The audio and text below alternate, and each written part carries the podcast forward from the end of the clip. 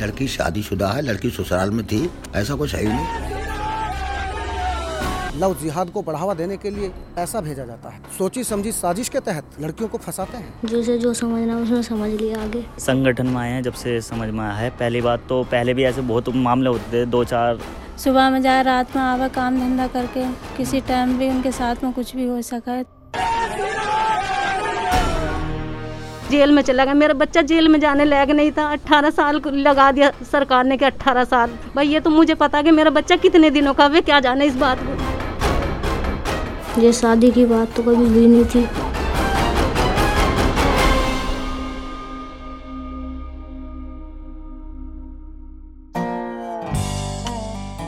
Hello and welcome. I'm Amit Bhardwaj for Israel, and you are listening to the second and final part of our podcast, Love Jihad Files Rule or Misrule.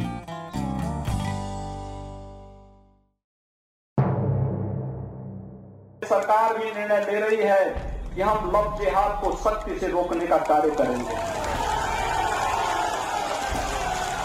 एक प्रभावी कानून बनाएँगे छात्र देश में चोरी छुपे नाम छुपा करके स्वरूप छुपा करके जो लोग बहन बेटियों की इज़्ज़त के साथ खिलवाड़ करते हैं उनको पहले से मेरी चेतावनी अगर वे सुधरे नहीं तो राम नाम सत्य है कि यात्रा अब निकलने वाली है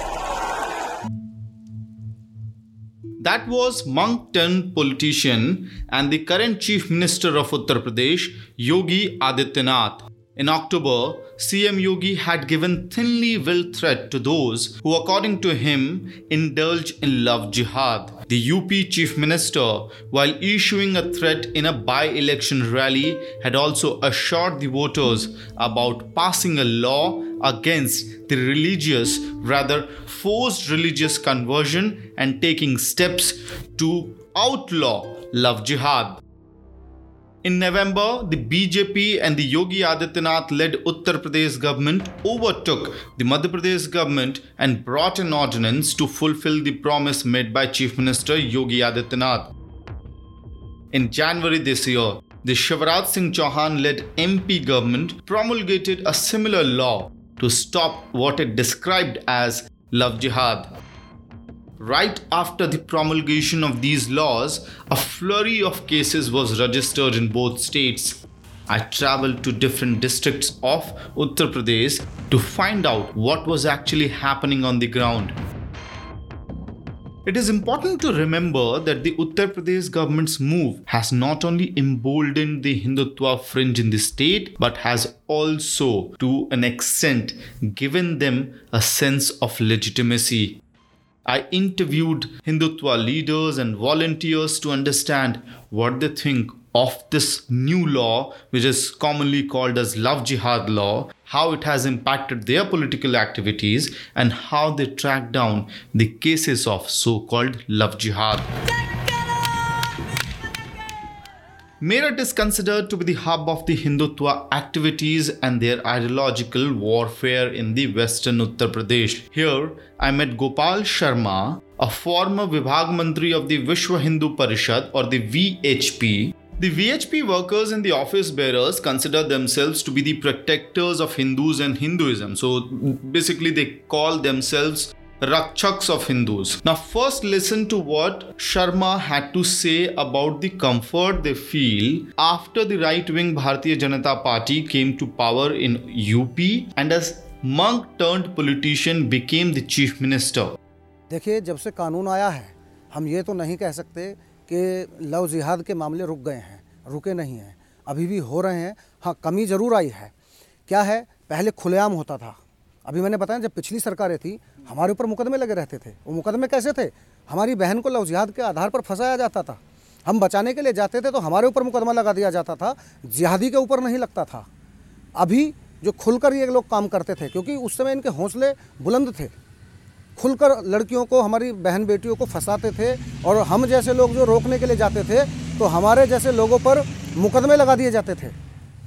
अभी खुलकर ये काम नहीं हो रहा है, लेकिन साइलेंटली अभी भी चोरी छुपे ये काम चल रहे हैं। क्योंकि अभी भी घटनाएँ हमारे संज्ञान में भी आ रही हैं जहाँ से हम गए हैं कुछ लड़कियों को हम बचा कर लाए Sharma explain to me what love jihad means to him according to him there are different categories of fund provided to Muslim man to lure Hindu girls listen in बहुत सारे इस्लामिक कंट्रियों से भारत के अंदर लव जिहाद को बढ़ावा देने के लिए पैसा भेजा जाता है। और जो जिहादी हैं यह जिहादी सोची समझी साजिश के तहत लड़कियों को फंसाते हैं। आप देखिए, इन्होंने कैटेगरी तय की हुई है। जनरल कैटेगरी की लड़की होगी तो सात लाख रुपए इनाम दिया जाता है और ओबीसी कैटेगरी की होगी तो पाँच लाख और एस सी की लड़की होगी तो तीन लाख रुपए दिया जाता है। तो ये तो बिल्कुल एक योजना के आधार पर योजनाबद्ध तरीके से काम करते हैं। The obvious question that came to my mind after listening to what Sharma had to say was this How these saffron fringe groups track down the interfaith couples and decide what is love jihad. Gopal Sharma, the former office bearer of the VHP, revealed the plan and the treatment they give to the Muslim men who they nab uh, you know, while doing a raid or while tracking down a love jihad case. Here is what he said. जो जिहादी होते हैं वो कि, किसी न किसी रूप में उनकी पहचान हो जाती है। यदि वह सही आदमी है तो ना तो वहाँ धर्म परिवर्तन का दबाव बनेगा। वहाँ वह लड़की को घर से भगाने का भी षड्यंत्र नहीं रचेगा परिवार से परिवार का भी संपर्क होगा। वहाँ बहुत सारी चीज़ें ऐसी होती हैं बहुत सारी घटनाएँ ऐसी होती हैं जिनसे स्पष्ट होता है। कि ये जिहादी है या ये वास्तव में लड़की को पसंद करके और इससे शादी कर अपना जीवन यापन करना चाहता है। ये लिटमस टेस्ट हो गया उसके बाद क्या करते हैं? आप परिवार के पास जाते हैं या फिर कैसे इस, इस केस को कैसे रोकेंगे अगर पॉजिटिव नेगेटिव जो भी है? अगर यदि वह जिहादी है तो बिल्कुल रुकेगा रुकेगा। इलाज दो मिनट में इलाज होता है ऐसे लोगों का। कैसे? मतलब पहले उस परिवार के पास जाएँगे पुलिस के पास जाएँगे या उस हमें कहीं ज़्यादा परिवारों में चक्कर काटने की आवश्यकता नहीं पड़ती। यदि जिहादी है तो पहले तो उसको पकड़कर उसकी उसकी वहीं उसको दावत कर दी जाती है। उसके उस पर दो हाथ लगाए जाते हैं क्योंकि ऐसे जिहादियों को ऐसे समाज के जो कीटाणु हैं उनका समाज से सफाया होना बहुत ज़रूरी है। उसकी मरम्मत कर प्रशासन को सौंप दिया जाता है, पुलिस को सौंप दिया जाता है और ऐसे लोगों पर कार्रवाई कर उनको फिर जेल के अंदर उनकी स्थान है, जगह बनी हुई है। अपने उत्तर प्रदेश के मुख्यमंत्री योगी आदित्यनाथ ने ऐसे जिहादी, ऐसे असामाजिक तत्वों के लिए एक ही स्थान तय कर रखा है, jail. Now listen to the foot soldiers of the VHP's youth wing Bajrang Dal to get an idea of how they have been indoctrinated by the Sangha Parivar. For them, one of the key reasons to join this Hindutva militia or, uh, you know, an aggressive uh, youth wing of the VHP is to stop love jihad. जी मेरा नाम यश गोस्वामी है आपके हिसाब से love जिहाद है क्या ये एक मुस्लिम लड़के होते हैं लड़कियों को फंसाते हैं और उसके बाद उनके साथ शारीरिक संबंध बनाते हैं फिर मौलवी या मस्जिदों में ले जाते हैं और इधर इस तरीके की हरकतें करते हैं और फिर उसके बाद छोड़ देते हैं। अच्छा, तो फिर ये, वो ये जो अंडरस्टैंडिंग है ये कहाँ से पहले से आपको देख सुन के समझ में आया या आप जब संगठन में आए? संगठन में आए हैं जब से समझ में आया है। पहली बात तो पहले भी ऐसे बहुत मामले होते थे दो चार ये बुढ़बड़ा वाला मामला हमारे सामने हुआ है। बस इसमें हमें सूचना मिली थी लेकिन हम गए नहीं थे इसमें। तो आप किससे जुड़े हुए हैं बजरंग दल या वीएचपी ये हम भाजपा से हैं बस दो अच्छा। फ़िलहाल। लेकिन संगठन में बजरंग दल से हैं। ओके और क्या वैसे क्या करते हैं? लाइफ में पढ़ाई कर रहे हैं नौकरी कर रहे हैं? फ़िलहाल तो पढ़ाई भी कर रहे हैं और नौकरी भी कर रहे हैं दोनों पार्ट टाइम में। ओके पढ़ाई क्या कर रहे हैं? पढ़ाई तो इंटर करी है। इंटर किया अभी निकले हैं। जी जी। आपका नाम क्या है? राकेश विश्वकर्मा। और क्या उम्र है आपकी अभी? बाईस साल। तो अभी ये लव जिहाद की इन, इनकी अंडरस्टैंडिंग तो संगठन में आके बनी। जी। आपको कब पता चला किस तरह के मामले होते हैं? एक्चुअली हमारा नेटवर्क है। हमारे जो फ्रेंड हैं कहीं भी कुछ बात होती है तो पता लग जाता है। इसके आधार पर हर चीज़ पता लगती रहती है कि क्या हो रहा है किस कंट्री में क्या नहीं हो रहा है। तो इसी कारण ना कई मुस्लिम लड़के हमने ऐसे देखे हैं कि लड़कियों को फंसाते हैं वीडियो बनाते हैं वीडियो वायरल करने की धमकी देते हैं उन्हें भेजते हैं इधर उधर वो मना करती हैं तो धम डरा धमकाते हैं। अच्छा तो क्या वो एक कारण था जिस वजह से आप बजरंग दल में जुड़े हैं या उन समाज की सेवा के लिए कर रहे हैं? जी। लव जिहाद रोकना उसमें कोई एक एजेंडा नहीं नहीं है। है अपने हिंदू हिंदू जो बहन बेटियाँ हैं उन्हें तो रोकेंगे फंसने से आज उनके साथ है कल हमारे साथ होगा हमारी भी तो बहनें हैं These two Bajrangis, as they call themselves, were in their early 20s. What intrigued me more was the response of these Hindu warriors, you know, Hindu Rakshaks, when asked about a situation where a Hindu boy tries to marry a Muslim girl. Without much ado, let me share the conversation I had with Pawan Arora. He is VHP Bareilly's Vibhag Adhyaksh. एक हिंदू लड़का है मुस्लिम लड़की है वैसे relation को आप लोग कैसे देखते हैं एक हिंदू लड़का है और मुस्लिम लड़की है जी जी जी तो ऐसा है अगर मुस्लिम लड़की है तो आपको ध्यान होगा कि 1400 वर्ष पहले कोई भी किसी प्रकार का कोई मुस्लिम धर्म नहीं था और 2000 वर्ष पहले कोई भी हमारा जो था क्रिश्चियन धर्म नहीं था, सभी लोग हिंदू थे। अगर कोई इस प्रकार की लड़की अगर आती है तो हम उसका स्वागत करेंगे क्योंकि वो अपने घर वापसी आ रही है और निश्चित रूप से चूँकि उनके पूर्वज राम के वंशज ही हैं सभी लोग तो ये उनका, उसके लिए भी सौभाग्य की बात है और हमारे लिए ये उसका welcome It is rather ironical that people like Arora vehemently disapprove of marriage of a Hindu girl with a Muslim man. But when the situation is other way around, their response or stance changes altogether. In fact, Gopal Sharma of Meerut had told me that in their personal capacity, they provide initial financial support, security to such couples, and also try to find a job for them. यदि हिंदू लड़का किसी मुस्लिम लड़की को सच्चा प्यार करता है और उसके साथ जीवन यापन करना चाहता है तो इसमें तो कोई अपराध तो है नहीं कोई बुराई भी नहीं है। लेकिन हिंदू परिवार, क्योंकि उसकी ऐसी मंशा नहीं होती, वह कभी नहीं चाहता कि मेरा लड़का हिंदू है, वह मुस्लिम लड़की को शादी करके लाए। तो अधिकांश आपको देखने के लिए मिलेगा कि परिवार ही विरोध कर देता है कि मुस्लिम लड़की है, इसको मत लेकर आओ, इसको हम स्वीकार नहीं करेंगे, इसको रखेंगे नहीं। अब उसमें प्यार क्या है? उसके साथ जीवन यापन करना चाहता है। वह उसके साथ ज़िंदगी भर उसका साथ निभाना चाहता है। अब वह कहाँ जाए? परिवार उसको रखना नहीं चाह रहा है। अब उसको बड़ी समस्या आ जाती है। तो ऐसे ऐसे जब मामले होते हैं, उसमें संगठन तो नहीं कहता है, लेकिन यदि हमें जानकारी में आता है तो चूँकि उन दोनों का सच्चा प्यार है और वे दोनों एक दूसरे का जीवन यापन करना चाहते हैं तो हम अपने स्तर से जो मदद बन पड़ती है, करते हैं। वो की भी है। किस तरह के मतलब उसमें फाइनेंशियल हाँ यदि लड़का घर से भाग आया अब उसके पास खाने के लिए पैसा नहीं है तो यदि हम उसको दो चार पाँच हज़ार रुपये कुछ उसको आर्थिक मदद हम कर देते हैं ताकि उसको कम से कम खाने की व्यवस्था तो हो जाए तो अपना क्या जाता है? दूसरा उसके पास काम नहीं है। माना मैं कहीं किसी फैक्ट्री मालिक को जानता हूँ मेरे कहने से उसको वहाँ नौकरी मिल सकती है तो मेरे बोल देने से उसमें क्या परेशानी है? मैं बोल दूँगा उसको काम मिल जाएगा कमाएँगे खाएँगे अपना जीवन यापन करेंगे While the Hindutva groups are emboldened uh, thanks to this passage of this particular anti conversion law in Uttar Pradesh, several families, especially the Muslims, are finding themselves at the receiving end of this move.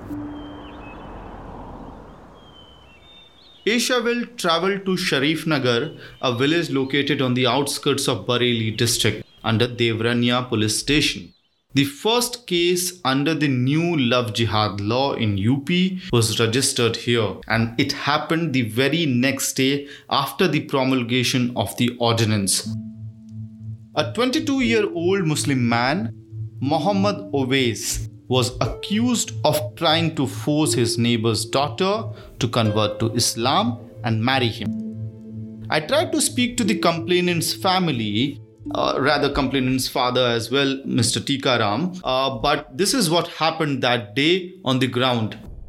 So uh, we are in this village which is known Sharif Nagar. We tried to speak to the family, however, the victim's family, uh, after whose complaint the first case of love jihad, uh, quote unquote, was registered in Uttar Pradesh, but uh, apparently they are unwilling to speak to the media and uh, they have literally shut the door on our face.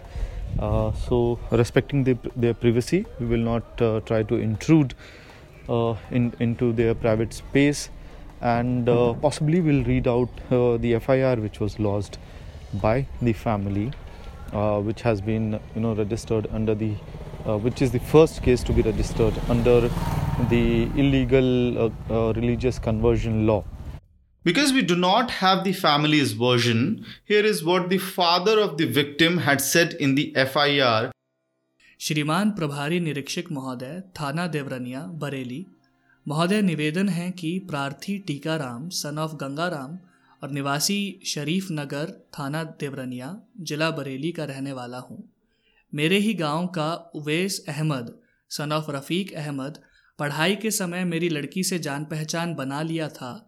जो मेरी लड़की को बहला फुसलाकर धर्म परिवर्तन के उद्देश्य से प्रलोभन देकर, दबाव में लेकर धर्म परिवर्तन कराना चाहता है। मेरे व मेरे परिवार के लोगों द्वारा बार बार मना करने पर भी नहीं मान रहा तथा अपनी इस मनसा को फलीभूत करने के लिए लगातार दबाव बनाए हुए है, जिससे मेरे व मेरे परिवार वालों को मना करने पर गाली गलौज करता है और साथ ही जान से मारने की धमकी दे रहा है। अतः अनुरोध है कि मेरी रिपोर्ट पर कानूनी कार्रवाई करने की कृपा करें। Barely three hundred metres from Tika Ram home the in this particular case lives the family of Mohammad Owais I met his sixty five year old father Mohammad Rafiq this frail elderly man wearing a lungi old kurta and a green blue yellow stripe sweater had mixed feelings of anger and fear. सरकारी कानून जो लागू हुआ वो छब्बीस सत्ताईस में लागू सत्ताईस तारीख को लागू हुआ जी। सत्ताईस में साहब अट्ठाईस को फॉलोन डिक्लेयर हो गई कि साहब उवैस ने मतलब ये कि धर्म परिवर्तन का मामला उठा के लड़की को तमंचा मंचा दे के वो ज़बरदस्ती कर रहा है। जी।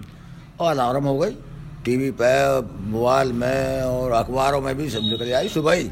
अगले ही दिन सुबह बात फैलने हाँ तो ये समझ नहीं आएगी भाई जो इतनी जल्दी ना किसी से पूछ है ना ताश है और जो ऐसा इतनी जल्दी कैसे हो गया? कम से कम पूछताछ भी तो करते कैसा क्या है? लड़की वाले को अट्ठाईस तारीख में उठा के ले गए। लड़की वाले को? लड़की वाले को उठा के ले गए अट्ठाईस तारीख में वहाँ देखा तो मीडिया मीडिया वाले सब कुछ और सी वगैरह सब कुछ वहाँ तैयार थे कागज़ लिखा रहा सिर्फ़ उसका अंगूठा लगवाना था उससे। जी। और बुलवाना था कि ऐसे करके बोल जा तू। हम्म। वो ऐसे करके बोल गया। हम्म। उन्होंने कहा हाँ साहब मतलब एक मेरी लड़की को छेड़ता है और मेरे घर में घुस गया तमंचा लेकर जो वो उसको बुलवा के और वीडियो बनवा ली। वो तो मतलब डाल दी। टीवी पे भी दिख रही है वो अखबारों में भी आ गई सब कुछ आ गई। और ऐसा कुछ था ही नहीं। लब जिहाद जो लिखा था जिहाद का मतलब होता है जिहाद का मतलब होता है झगड़ा। तो ना उसका कोई झगड़ा है ना फिसाद है उससे कोई ना मतलब है गाँव का हमारे है चौथा घर तो है ही उसका जी जी जी। करीब में। आज तक कोई झगड़ा झगड़ा कोई मतलब ही नहीं। मगर भाई वो कानून को जो बनाना था या शासन वालों ने पुलिस वालों ने जो कुछ करना था इसलिए कि हम बढ़ावत पर आ जाएँ। आज हमारे दो स्टार लगे हुए हैं कल को तीन लग जाएँ और सीओ सोच रहा है कि मैं और कुछ जिला कलेक्टर बन जाऊँ कुछ हो सब इस इसके ज़रिए ये बात हुई और कोई बात नहीं। तो इसकी उम्र तकरीबन क्या होगी इस वक्त? बाईस बाईस तेईस। बाईस साल। तो जो जिन्होंने आरोप लगाया है हम्म। उनके बीच उनके लड़की के बीच और ओवैस के बीच में क्या दोस्ती था जान पहचान थी? किस तरह के कोई नहीं लड़की शादीशुदा है लड़की ससुराल में थी। लड़की यहाँ है ही नहीं। हम्म, हम्म। ऐसा कुछ है ही नहीं। लड़की तो अपने घर है ससुराल में। जी। तो हम्म। ये जो एफआईआर आपने जैसा बताया बयान जो टीकाराम जी का बयान है और एफआईआर में भी जो हमने कंटेंट पढ़ा है उसके अनुसार दावा ये है कि ओवैस उनके घर पे गए या दबिश बनाने की कोशिश की। तो ये तमाम जो आरोप हैं क्या आप इसको गलत बताते हैं बिल्कुल सब गलत है बिल्कुल बिल्कुल गलत 22 year old Owais is the youngest son of Muhammad Rafiq. Owais, a graduate from Bareilly, wanted to join the armed forces and was working as a daily wage worker at the time of the incident. तो पढ़ाई कहाँ तक की है ओवेस ने B A final पूरा graduation कर रखा है। तो ग्रेजुएट होके मजदूरी का काम कर रहे हो? नौकरी वगैरह? डाल लिया आराम फार्म अब तो फार्म भी नहीं बढ़ेंगे जब उस पर केस लगा दिया मुकदमा लग गया तो क्यों? बेकार कर दिया तो। वो तो बेकार कर दिया। इस पर मुकदमा लग जाता है उसे कहाँ नौकरी मिलने को बैठी है? हम्म, तैयारी कर रहे थे और भाग दौड़ भी करता है तैयारी कर रहा है। किसमें जाने की? फौज में जाने की तैयारी थी। Notably, a year ago, similar allegations were framed against Muhammad Awais, except the fact that back then there was no angle of forced religious conversion because the state did not had any such ordinance or law in place to tackle such cases. What is important to note here, the complaint was disposed of after Tika Ram's daughter gave her statement in front of the district magistrate absolving Owais of all charges. Israel had accessed all those court documents, you know, where uh, this girl told the court that she had left her house on her own will and that the charges against Owais were baseless. However, it seems that the legal troubles for Owais's family and Owais himself has just begun as the new case has been registered under the UP's anti-conversion law. ऐसा हुआ था अब से एक साल पहले जिसने ये करा है ना उसकी लड़की चली गई। कहीं? तो इसने लड़के ने ये कही कि देखो तुम्हारी लड़की भाग रही है। पकड़ लो कल को हमारे पे एहताब करो कि साहब ये गड़बड़ होगी। वो लड़की जब नहीं आई तो शाम को मतलब ये कि इनने मतलब किस पे उसने कहा कि आपकी लड़की भागी ओवैस ने बोला। लड़की वाले ने हाँ। उबैस ने कही कि लड़की तेरी भाग रही है। हाँ। पकड़ ले उसको तू। बात को हमारे ऊपर तोहमत लगा भी तो समझ ले। तो आप पे तोहमत क्यों लगाते? क्योंकि ऐसा कुछ पहले से संबंध पहले से मतलब हाँ वो पता ही नहीं फ़ोन का मसला था ऐसा। फ़ोन पे बातचीत होती रहती थी। दोस्त बन गए थे वो लोग। तो किस तरह की दोस्ती मतलब आम दोस्ती? आम दोस्ती हमारी तुम्हारी होती है सबकी होती है वो तो। प्यार था दोनों में? दोस्ती थी सिर्फ़। एक दूसरे को जानते थे साथ पढ़े थे तो वो दोस्ती थी। जी। फिर तो साल भर पहले ओएस ने ही बोला था इनको कि आप अपनी लड़की पे ध्यान रखें वो भाग सकती है घर से। भाग गई भाग नहीं सकती भाग गई। अच्छा भाग पकड़ लो जाके। अच्छा। पता लगे वो जा रही देखते। हम्म हम्म हम्म। फ़ोन करवाया एक लड़के से तो वो जो घर नहीं तो कहीं ही गए ना कहाँ।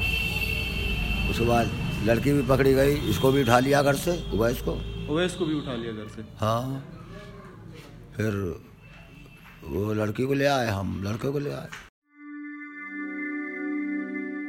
Another FIR under the anti conversion law was registered in Bareilly's Faridpur. A Muslim youth, Abrar, has been accused of pressuring a Hindu girl to convert to Islam and marry him. Even though the complainant's family agreed to meet me, they refused to speak on camera or allow audio recording.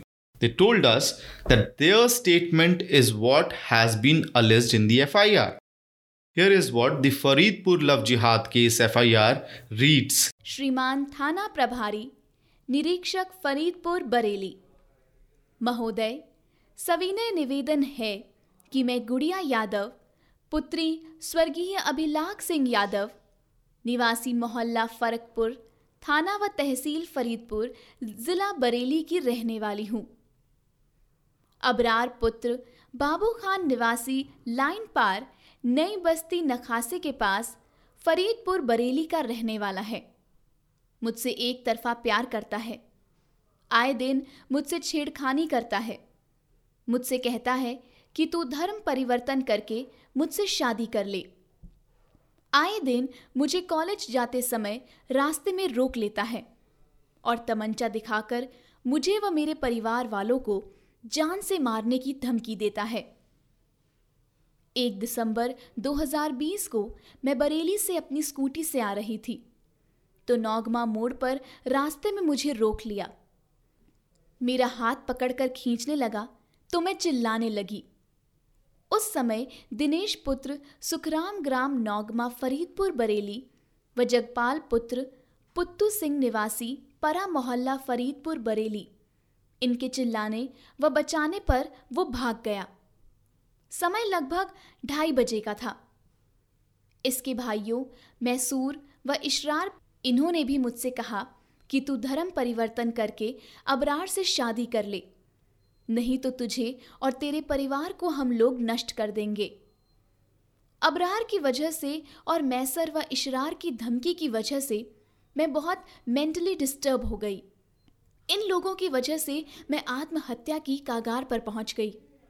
अतः महोदय जी से निवेदन है कि उक्त लोगों के खिलाफ सख्त से सख्त कार्रवाई की जाए। While the girl belongs to a comparatively affluent OBC family, the accused Abaraz family lives in an extremely underdeveloped locality. Surrounded by dark, dingy lanes, Abrar is a driver by profession and probably not one of the favorite sons of the house. His family is yet to understand the legal repercussions or complications or implications of this case except for the fact that all three sons of this family have come under the radar of the police investigation due to the Abrar's alleged actions. I spoke to Abrar's sister in law, Fool Bano. जी हमारा नाम फूलबानू है फूल बानो है जी और अ, अबरार आपके कौन हुए हमारे देवर है देवर हैं जी तो आपके हिसाब से क्या पूरा मामला है ये हमारे हिसाब से पूरा मामला क्या है? ये ये कि अब उन्होंने गलती करी है। अब हम क्या ही कहें? अब हमारे लोगों का ये है कि हम लोग सेफ़ रहें। हम लोगों को कोई दिक्कत परेशानी किसी की तरफ़ तरफ़ से हमें ना हो। हमें हमारे घर में और भी हमारे रिश्तेदार हैं। और जो हमारा साथ दे रहा है मतलब उसे भी दिक्कत परेशानी ना होए और बाकी की उन वो तो जेल में हैं। अब उनके बारे हाँ, हैं वो। जेल में हैं। और अभी तो हमें ये डर है ही कि हमें पुलिस का भी डर है और हमें लड़की वालों की तरफ़ से भी डर है हमारे छोटे छोटे बच्चे हैं हमारा शौहर रात में जाए सुबह में जाए रात में आवे काम धंधा करके किसी हम्म। टाइम भी उनके साथ में कुछ भी हो सका है तो यही डर है। हमें वो घर लौटे हैं अभी या अभी घर नहीं लौटे हैं अभी कहीं बाहर ही कितने हैं दिनों से घर नहीं आए वो? वो एक तारीख से ही घर पर जब से। एफआईआर हुआ है हाँ, तब से वो घर नहीं आए हाँ। तो उनकी गैर मौजूदगी में किस तरह की दिक्कतें आप लोगों को गैर मौजूदगी हम क्या जे हमारे ससुर हैं दुकान उकान चलाते हैं हम्म। और बाकी के जो भी दस बीस रुपए पैदा हुए हैं उसमें अपने घर का गुजारा कराए अबरार क्या करता था? अबरार भी डिलीवरी का काम कर रहे था गाड़ी वाड़ी चला रहे थे वो भी। हम्म, हम्म। हाँ कभी कोई ऐसा काम ना किया जो नुकसान दूसरों को पहुँचाए मगर क्या गलती। जी। हो गई तो क्या है उनकी शादी कब हुई थी अबरार की? उनकी शादी हुई थी शादी लगभग उनकी छः साल हो गए छह साल पहले शादी हो गई थी। हो गई थी क्योंकि कम कम उम्र के थे ना तो शादी उनकी हो गई थी। हम लोगों ने करवा दी थी शादी। हम्म। तो उसी दौरान उनकी बीवी का तो शादी आपने किन से कराई थी अपनी बहन थी हमारी। आपकी अपनी बहन से? जी। ओके। उनके हार्ट की प्रॉब्लम थी। अच्छा। तो उसमें हार्ट में चली गई दिल्ली सफदरजंग से इलाज भी चल रहा था उनका। जी जी। तो वहाँ एम्स वो सफदरजंग में ही ख़त्म हुई थी। ये कब हुई घटना ये? एक साल पहले। साल भर पहले उनकी मृत्यु हो गई हार्ट के प्रॉब्लम की वजह से। और उसके बाद अबरार अकेले ही रह रहे हैं या आप नहीं मेरे साथ साथ में रहते थे फिर इसी घर में? हाँ कांड के बाद में फिर वो हट गए मेरे पास से। छः महीने हो गए उन्हें।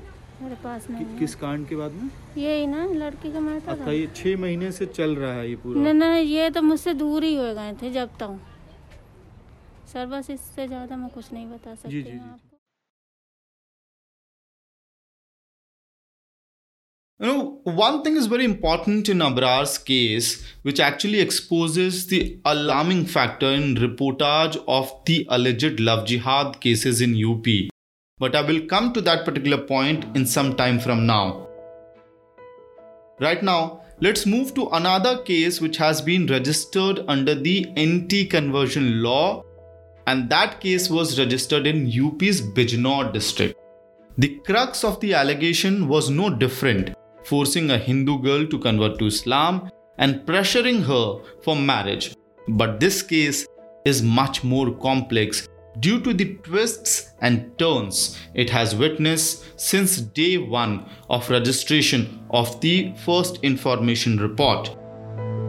A Muslim boy has been accused of trying to force a minor Dalit girl to convert to Islam and marry him.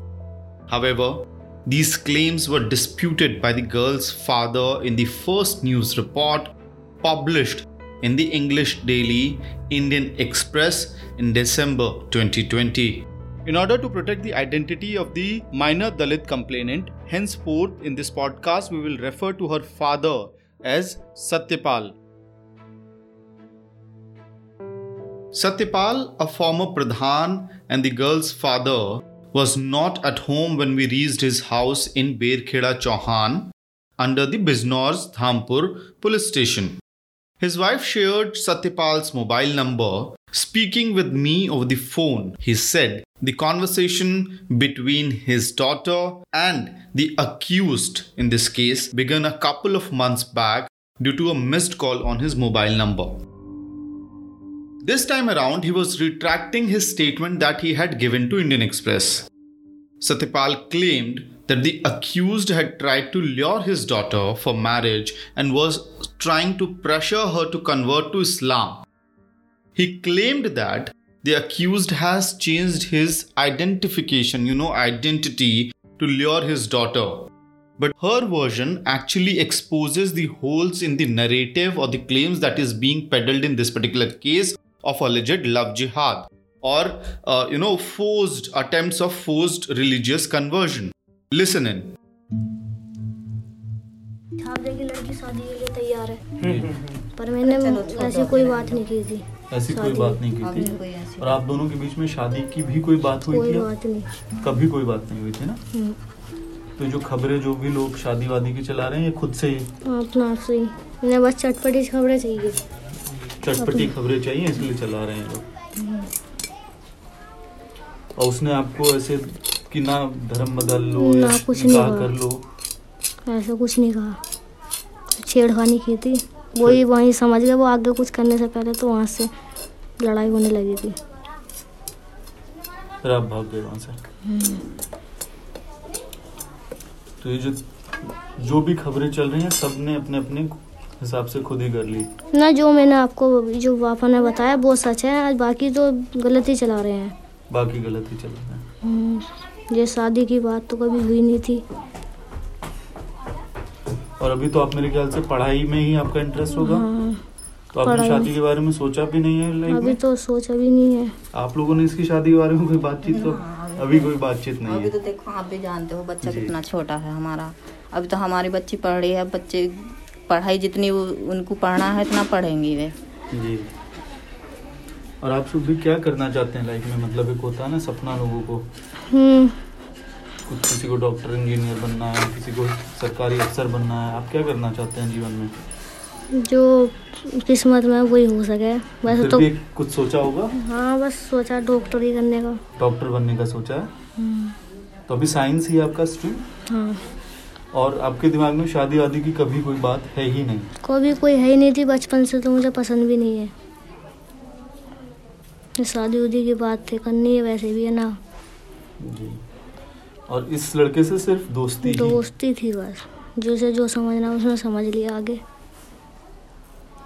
और कितने दो तीन महीने से जो आप बता रहे हम्म, हैं फ़ोन के थ्रू या पहले ये मीटिंग फ़र्स्ट थी आपकी या हम्म, हाँ फ़र्स्ट थी जब तो first meeting It is important to note that her father Satyapal had alleged that the accused Shakib used a Hindu name Sonu to lure his daughter. Asiaville independently verified this particular claim and found out that Shakib's parent had given him a nickname that was Sonu. In fact, in his village, Kirarkhedi, everyone knows him by the name of Sonu and not Shakib. Shakib's family claimed that he is a minor and yet he was arrested in a manner as if he was an adult. Unfortunately, the family has no documents to back their claims as Shakib does not have any identification proof. Due to poor financial condition of the family, he did not undergo any formal education. Nor does he have any Aadhaar card. Having a voter ID is out of question because, as per the family's claim, he is not 18 yet. His mother Sanjida spoke to Asiaville. क्या हुआ शाकिब के साथ कब police ले गई कब पता चला आपको हमें सुबह में पता चला था शाम को बोल के गया था कि मैं एक दावत में जा रही है बर्थडे में। कहाँ पे? इधर ये इधर ही दूसरा गाँव है उसमें। नसीरपुर। नजीरपुर। नसीरपुर। नसीरपुर। जी। तो वहाँ पे गए हुए थे। अब हमें सुबह को पता चला कि तुम्हारा लड़का थाने में है। तो जिस गाँव की लड़की थी उसी गाँव के प्रधान ने बताया हमारे प्रधान को कि आपका लड़का थाने में है। फिर यहाँ से गए तो उन्होंने लड़की को तो छोड़ दिया और लड़के को वहीं रखा। उन्होंने कहा, तुम अपना लड़का ले आओ, हम अपनी लड़की ले आए। फिर उसके बाद में लड़के को लेने गए तो उन्होंने फिर दोबारा से लड़की वालों को बुलवा लिया वहीं पे ही, थाने वालों ने, कि अने लेकर आओ। तो वहाँ का प्रधान बोला कि, क्यों लेकर आवे हम? तो उन्होंने कहा कि, ऐसा ऐसा मामला है, और फ़ोन आया लव जिहाद लगेगा। तो उन्होंने पता नहीं क्या क्या केस उन लड़की वालों को बुलवाया दोबारा से। और फिर ये बातें पता नहीं क्या क्या लिखवाया उनसे। ये बात तो हुई। फिर हम यहाँ से गए तो हमें तो हमारा लड़का नहीं दिया। फिर उन्होंने धामपुर को दिया हमारे लड़के को। धामपुर गए हम लेने तो धामपुर भी नहीं दिया। और हमारे लड़के को बहुत मारा पीटा। उसके बहुत चोट लगी हुई थी। किसने पीटा? गाँव वालों ने। उन्होंने चोर समझ के उसे मारा उड़ा तो फिर वहाँ से हमें लड़का छुड़ाने के लिए गए तो छोड़ा नहीं। लड़की ने भी मना कर दिया कि ऐसी कोई बात नहीं थी। उन्होंने दो चार वीडियो पे भी बयान दिए कि हमारी कोई बात नहीं है तुम अपना लड़का ले लो। और इन्होंने बिना बात की बात लगा दी पुलिस वालों ने। ये जो भी केस लगाया, धामपुर वालों ने लगाया हमारे लड़के पे। धामपुर वालों की, पुलिस वालों की कारस्तानी है ये, जो लड़के को केस लगाया। अन्य मेरा लड़के को अट्ठारह साल का बता रहा है। अभी साढ़े छः साढ़े सोलह साल का हुआ वो। सन 2003 में पैदा हुआ था। और चौथे महीने में पैदा हुआ था वो Shakib or Sonu, if we may call him, and the girl in this case were caught in a nearby village in the night. That particular night, a frenzied mob had thrashed Shakib soundly and later handed him over to the police.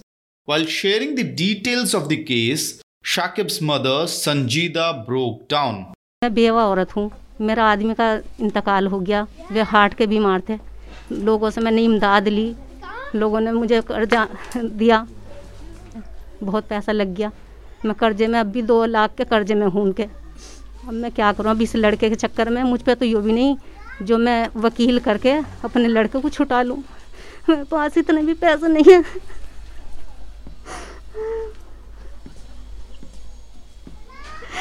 मैं कहाँ से करूँ? अपने लड़के को मेरा वही सहारा था। अब मुझे मेरा तो और कोई सहारा भी ना है ना और कोई सहारा है मेरा बच्चा। काम सीख रहा था।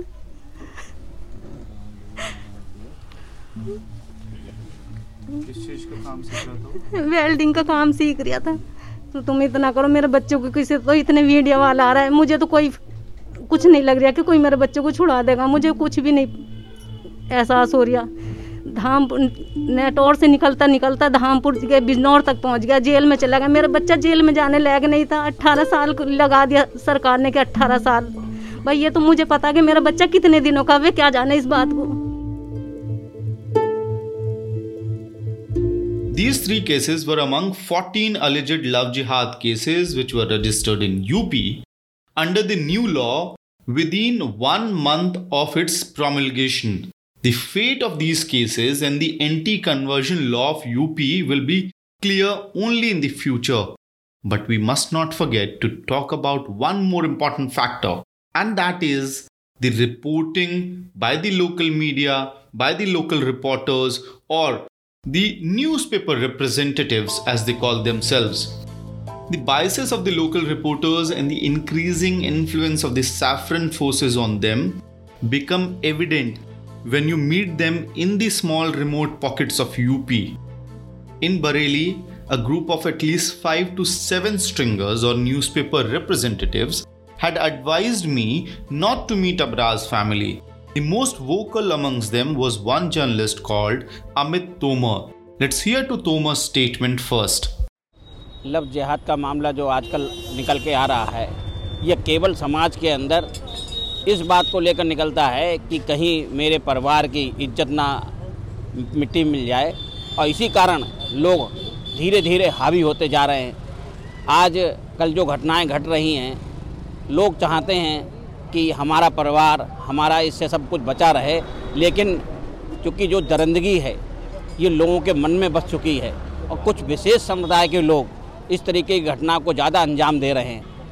ज़रूरत थी इस कानून की वैसे? कानून की तो ज़रूरत है। कानून की तो ज़रूरत है? आपको इस कानून की ज़रूरत है? क्योंकि समाज के अंदर आज तक जितनी भी घटनाएँ घटी हैं यदि ये पहले कानून बना होता न जाने कितने दरिंदे अंदर जेल में होते और सड़ रहे होते। तो आप भी मानते हैं कि ये सोची समझी साजिश के तहत इस तरह के मामले सामने आते हैं? बिल्कुल बिल्कुल। ये तो कुछ लोगों को सिखाया जा रहा है कि इस तरीके का काम करिए। यदि ऐसा ना कराया जाए तो उनके क्या परिवार के लोग बच्चे नहीं हैं क्या इनके परिवार में? भाई, उनके भी तो माता पिता हैं, उनकी भी तो बहनें हैं। वहाँ क्यों नहीं चले जाते? क्यों नाम बदल के दूसरे के घर में झांकते हैं? हैं? धार्मिक भावना भावनाओं को क्यों ठेस पहुँचाने का कार्य कर रहे हैं? ये तो सरकार है, जो सरकार जो चाहे सो करे, अधिकारी जो चाहे। बताइए, अभी जो फरीदपुर में जो केस हुआ, प्रशासन ने उसको दबाने का प्रयास किया कि लब देहा ही नहीं। बड़ा मुश्किल से यहाँ के मीडिया ने उसको उछाला, तब कहीं जाके प्रशासन दबा और लफ जिहाद का मामला सामने आया और आज वो दरंदा जो है वो जेल के अंदर है। In Abrar love jihad case in the quest to provide justice to the Hindu family और the Hindu victim these journalist these local reporters like Tomar forgot to meet the accused family और rather intentionally did not do so in this attempt missed out on the fact that Abrar was already married and was allegedly stalking the victim. Had they met the family, this fact could have helped the complainant's family to strengthen their case, and it would have proved to be an explosive ammo even for the Hindutva fringe groups.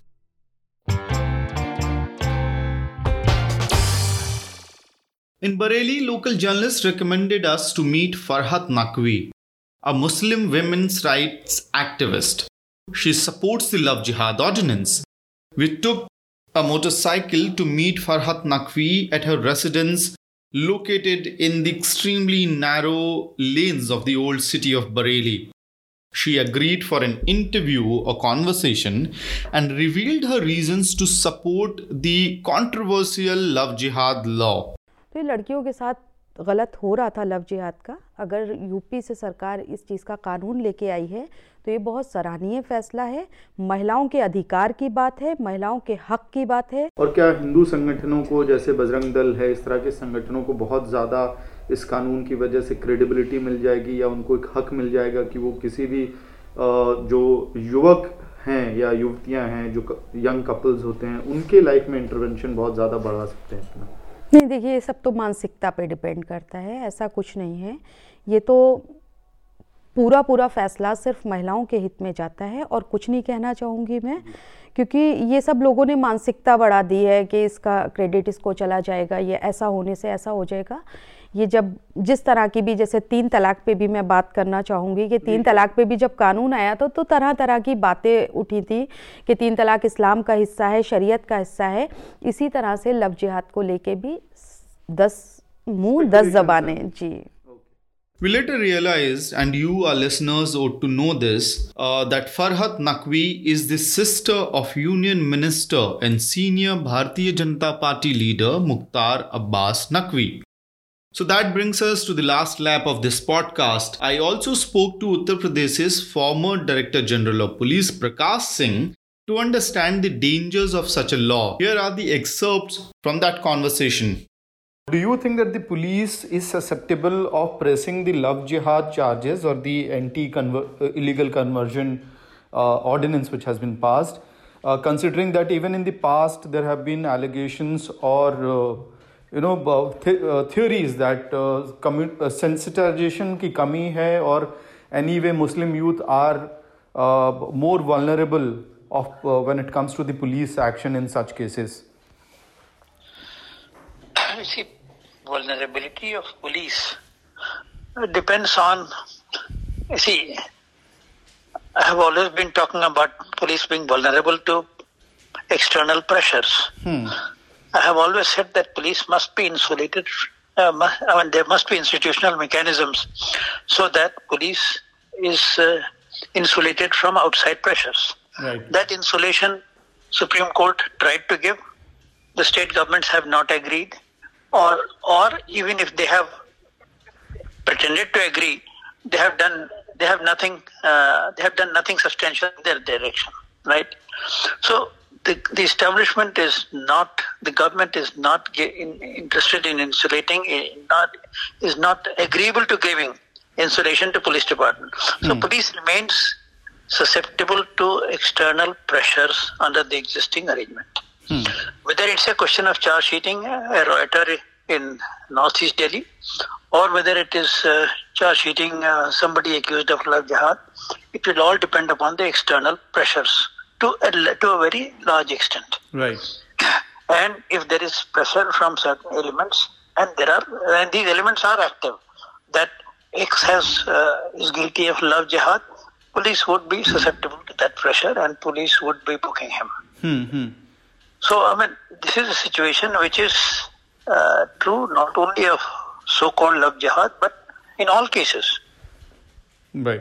In Because all uh, cases, you know, whether, whether it is a yeah. writing or whether it is, uh, um, I mean, any other caste caste conflict or any other situation, police remains susceptible to outside pressures under the existing mechanisms, and media, except occasionally, I mean, uh, uh, occasionally reporting that yes, police should be insulated and these reforms should be carried out. Otherwise, they are.